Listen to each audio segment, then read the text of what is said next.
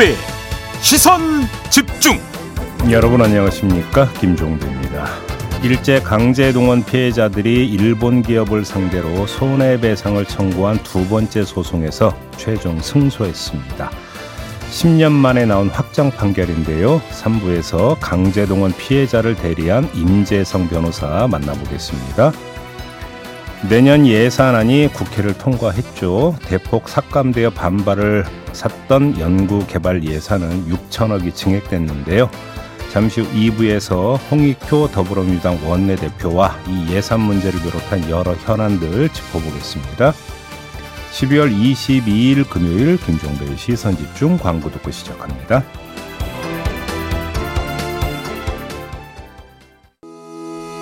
시선 집중은 촌철님들의 다양한 목소리를 기다립니다. 짧은 건 50원, 긴 건 100원인 문자 메시지 샵 8001번, 스마트 라디오 미니와 유튜브 라이브로도 시선 집중과 함께 하실 수 있습니다. 믿고 듣는 진품 시사 김종배의 시선 집중.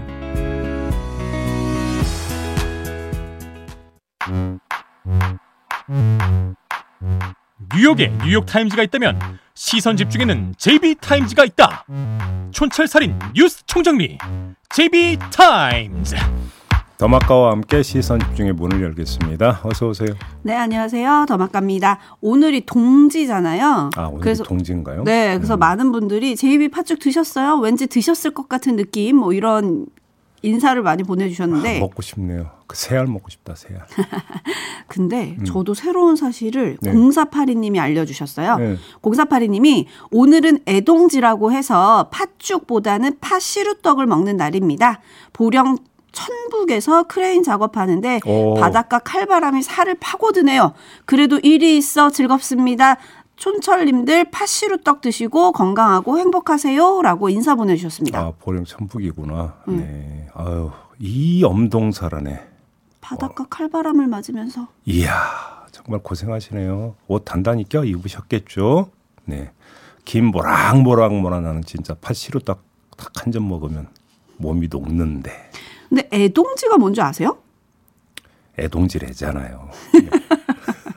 넘어가. 네. 네, 아무튼 올해는 애동지입니다. 뭐 양력으로 동지가 음. 력 동지 달 초순에 있으면 애동지고요. 음. 중순에 들면 중동지, 금은 무렵 이후면 노동지라고 하는데 음. 올해는 음력 11월 9일로 애동지라고 하네요. 이때는 팥시루떡을 먹는 거래요. 네. 시루떡이든 팥죽이든 그냥 하여간 먹고 싶습니다. 네. 네, 그리고 음. 어제 남편이 버스에 휴대전화 두고 내렸다는 분 기억하시죠? 네, 네, 네. 아이비님. 진짜 연락이 왔습니다. 오. 차고지 눈밭에 떨어진 걸 5100번 운전 기사님께서 주어서 저한테 어이구. 연락을 주셨어요. 예. 시선 집중 촌철님들 감사합니다. 기사님 다시 한번 감사드립니다. 라고 올려주셨는데 네. 물론 저희가 방송에서 소개해서 이런 일이 생겼다고 생각하진 않지만 어쨌든 다시 찾았다는 기쁨을 알려드리려고 음. 소개해드렸습니다. 어, 왜 갑자기 이렇게 저런 겸손 모드 안 어울리게? 저 원래 겸손한 사람입니다. 더마카라는 어. 캐릭터 때문에 제가 그렇게 활동하고 있을 뿐이죠. 어, 혹시 추위타요? 네, 넘어갈게요. 네. 네. 음. 참 썰렁한 멘트에 뭐라고 답해야 될지 모르겠네요. 이럴 때는 뉴스죠. 자, JB타임즈 오늘 주목할 첫 번째 뉴스 어떤 건가요? 결국 국민의힘 비대위원장으로 한동훈 법무부 장관이 낙점이 됐습니다. 네. 윤재옥 원내대표가 어제 한동훈 장관을 비대위원장으로 지명한다고 공식 발표를 했어요. 이제 남은 절차는 26일 열리는 전국위원회 의결인데 뭐 여기서 뒤집힐 가능성은 거의 제로라고 봐야 되는 거 아니겠습니까? 그렇죠. 그거는 뭐 그냥 형식이죠, 형식. 통과 의례죠. 따라서 지금부터 세 측면으로 나눠서 한동훈 비대위원장을 한번 조명을 해 봅시다. 네, 세 측면으로 나눠서 조명해 보자. 첫 번째는 어떤 겁니까? 가능성인데요. 판을 바꿀 파괴력. 그 파괴력이 가능성을 열어 젖힐 수 있느냐 이걸 짚어보는 건데요. 윤재혁 원내대표가 어제 이렇게 말했습니다. 들어보시죠. 한동훈 장관은 차기 정치 지도자 여론조사에서 당내 1위를 고수하고 있으며 젊은 세대와 중도층으로부터 많은 기대를 받고 있습니다. 또한 당원과 보수층의 총선 승리의 절박함과 결속력을 불어넣는 긍정적 효과를 기대할 수 있을 것입니다. 네. 윤재혁 원내대표가 이야기한 건 흔히 이야기하는 중도 확장성인데요. 네. 정말 그럴까라는 점을 짚어보겠습니다. 결론부터 말씀드리면 이렇게 볼 근거가 없다라는 겁니다. 어유 없습니까? 네, 지금 윤재혁 원내대표가 차기 지도자 여론조사를 언급을 했어요. 그래서 저도 그 여론조사를 따라갈 텐데 한국갤럽의 조사 결과를 토대로 하겠습니다. 11월 7일과 8일 이틀간 전국의 18세 이상 1,001명을 대상으로 한 조사, 그리고 12월 5일부터 7일까지 1,000명을 대상으로 한 조사, 장내 정치 지도자 선호도 조사를 토대로 하는데요. 구체적인 내용은 중앙선거 여론조사 심의위원회 홈페이지를 참고를 하시고요. 자, 먼저 청년층을 보겠습니다. 20대로 한정을 하겠는데요. 12월 조사에서 선호도가 6% 나왔습니다. 11월 조사에선 7%였습니다. 음?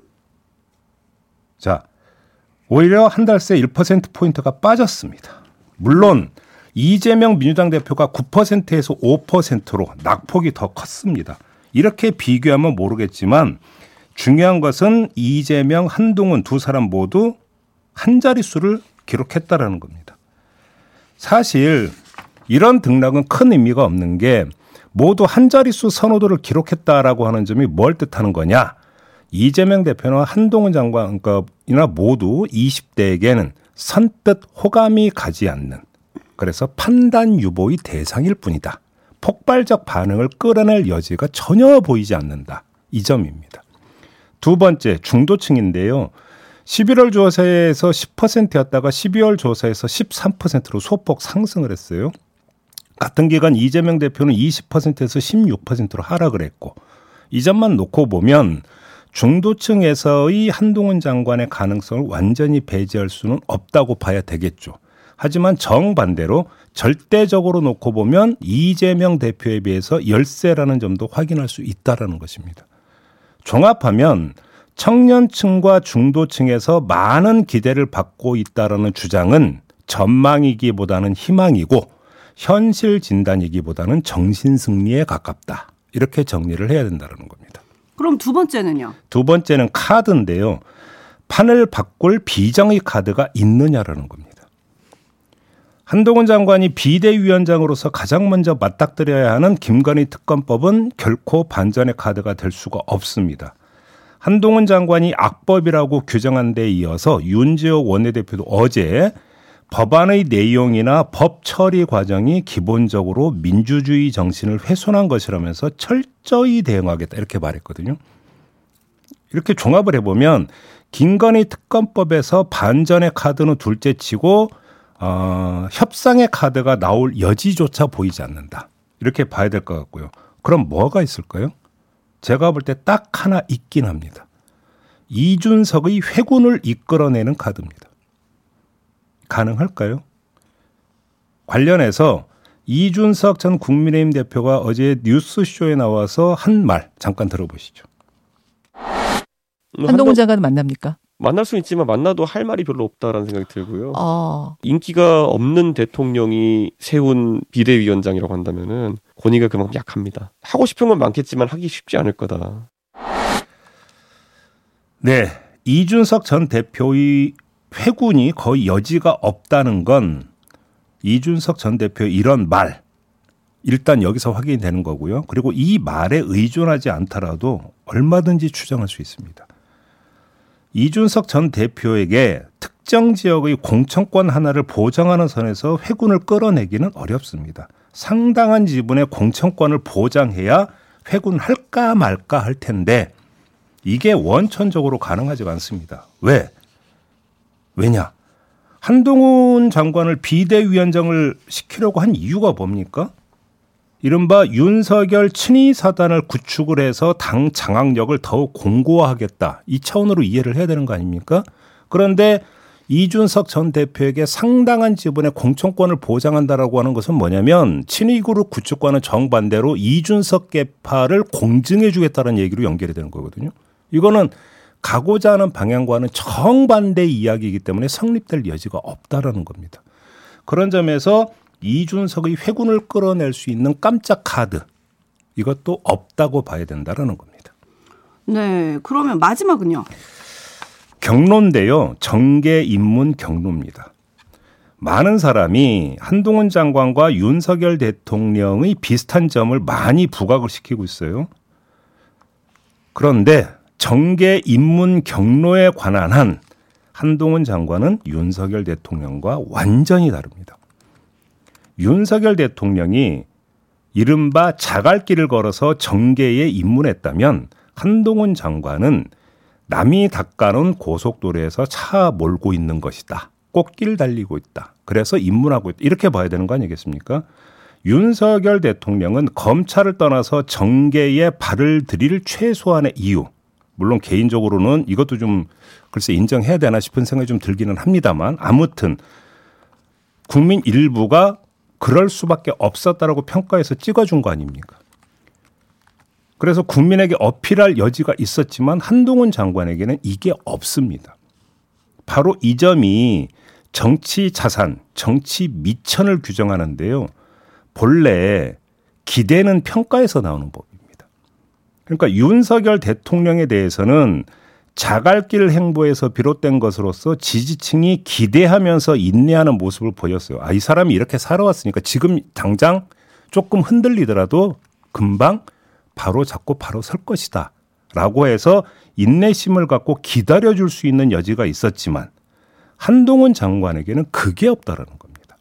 오히려 그게 착시였든 아니었든 간에 한동훈 장관의 캐릭터는 딱 하나 있어요. 어, 능력 있다? 스마트한 능력. 그냥 이거잖아요. 이거 하나로 어필하고 있는 상황인데 이거 가지고 어 기대하셔도 되니까 조금만 기다려 주세요. 이렇게 가기가 힘든 거죠. 오히려 하나를 보고 열을 평가하려 들 것이다. 국민들은. 왜? 그렇게 능력 있으면 지금 국민의힘이 어렵다고 하는데 바로 헤쳐나가겠지. 이렇게 생각하지 않겠습니까? 스마트한 사람이니까. 그렇죠? 이 얘기는 결국 뭐가 되겠습니까? 한동훈 장관에게는 뭐가 없다? 시간이 없다라는 겁니다. 시간이, 시간이. 없다. 응. 시간이 없다는 건 한동훈 장관의 생각도 조금 비슷한 것 같긴 하거든요. 네. 왜 비대위원장을 수락했냐? 어제 기자들이 물었습니다. 한동훈 장관의 대답 직접 들어보시죠. 9회 말 투아웃에 투 스트라이크면 원하는 공 들어오지 않아도 스트라이크인지 볼인지 애매해도 후회 없이 휘둘러야 한다고 생각합니다. 상식 있는 동료 시민과 함께 대한민국의 미래를 위한 길을 같이 만들고 같이 가겠습니다. 국민의 상식과 국민의 생각이라는 나침반을 가지고 앞장서려고 합니다. 네. 네, 9회 말 투아웃 투 스트라이크에 들어선 타자에 지금 자기를 비유한 것 같은데 구원 투수라는 얘기 많이 했는데 지금 멘트는 약간 타자 비유잖아요. 야구 좋아하는 JB 야구로 좀 해석을 해주세요. 네, 야구 팬으로서 이 비유는 한편으로는 되게 적절한 것 같은데 한편으로 되게 적절하지 않다. 왜? 9회 말 투아웃 투 스트라이크 상황에서 스트라이크인지 볼인지 애매해서 그냥 무조건 휘두르면 결과는 뭐냐면은요. 헛스윙 삼진입니다. 99% 헛스윙 삼진으로 가는 겁니다. 이때는 어떻게 되는 겁니까? 오히려 선구안을 길러야 되는 겁니다. 내가 해결하겠노라라는 어떤 욕심을 버리고 볼일 것 같으면 인내해서 그냥 일루로 걸어가고 다음 타자에게 다음 타자의 능력을 믿고 기다리는 게 야구 선수의 자세입니다. 스트라이크인지 볼인지 내가 해결하겠다고 그냥 확 휘둘러 버리면 그건 그냥 선풍기 돌아가는 거와 비슷한 스윙만 나올 수밖에 없다. 그게 헛스윙으로 연결된다. 이 점을 아시는지 잘 모르겠습니다. 네, 한동훈 전 장관이 아 이제 전 장관이라고 불러도 되는 거죠? 네, 어제 뭐 임직했으니까 전자를 붙이긴 해야 돼요. 예. 네, 네, 네. 여튼 동아일보 기자랑 통화를 한 모양이더라고요. 보도가 됐는데 주위에서 이른바 여의도 문법대로 음. 삼고초려하는 장면을 만들어야 한다고들 하더라. 음. 근데 하지만 결심했으니 모양새를 갖추기 위해 간보거나 머뭇거릴 이유가 없다. 이렇게 또 얘기를 했다는 거예요. 무슨 말이에요? 아니 지금까지 그래서 그, 그 자신 저기 추대하는 거 기다리고 있었잖아요. 아니라는 거죠. 그게 아니라고요? 음? 그럼 내가 하고 싶어요라고 먼저 말했다는 얘기입니까? 아니 그게 아니라 이제 한번 하시겠습니까? 라고 아니 아니 국민의힘에서 음. 돌아갔던 모습은 하여간 한동훈 모식이었잖아요.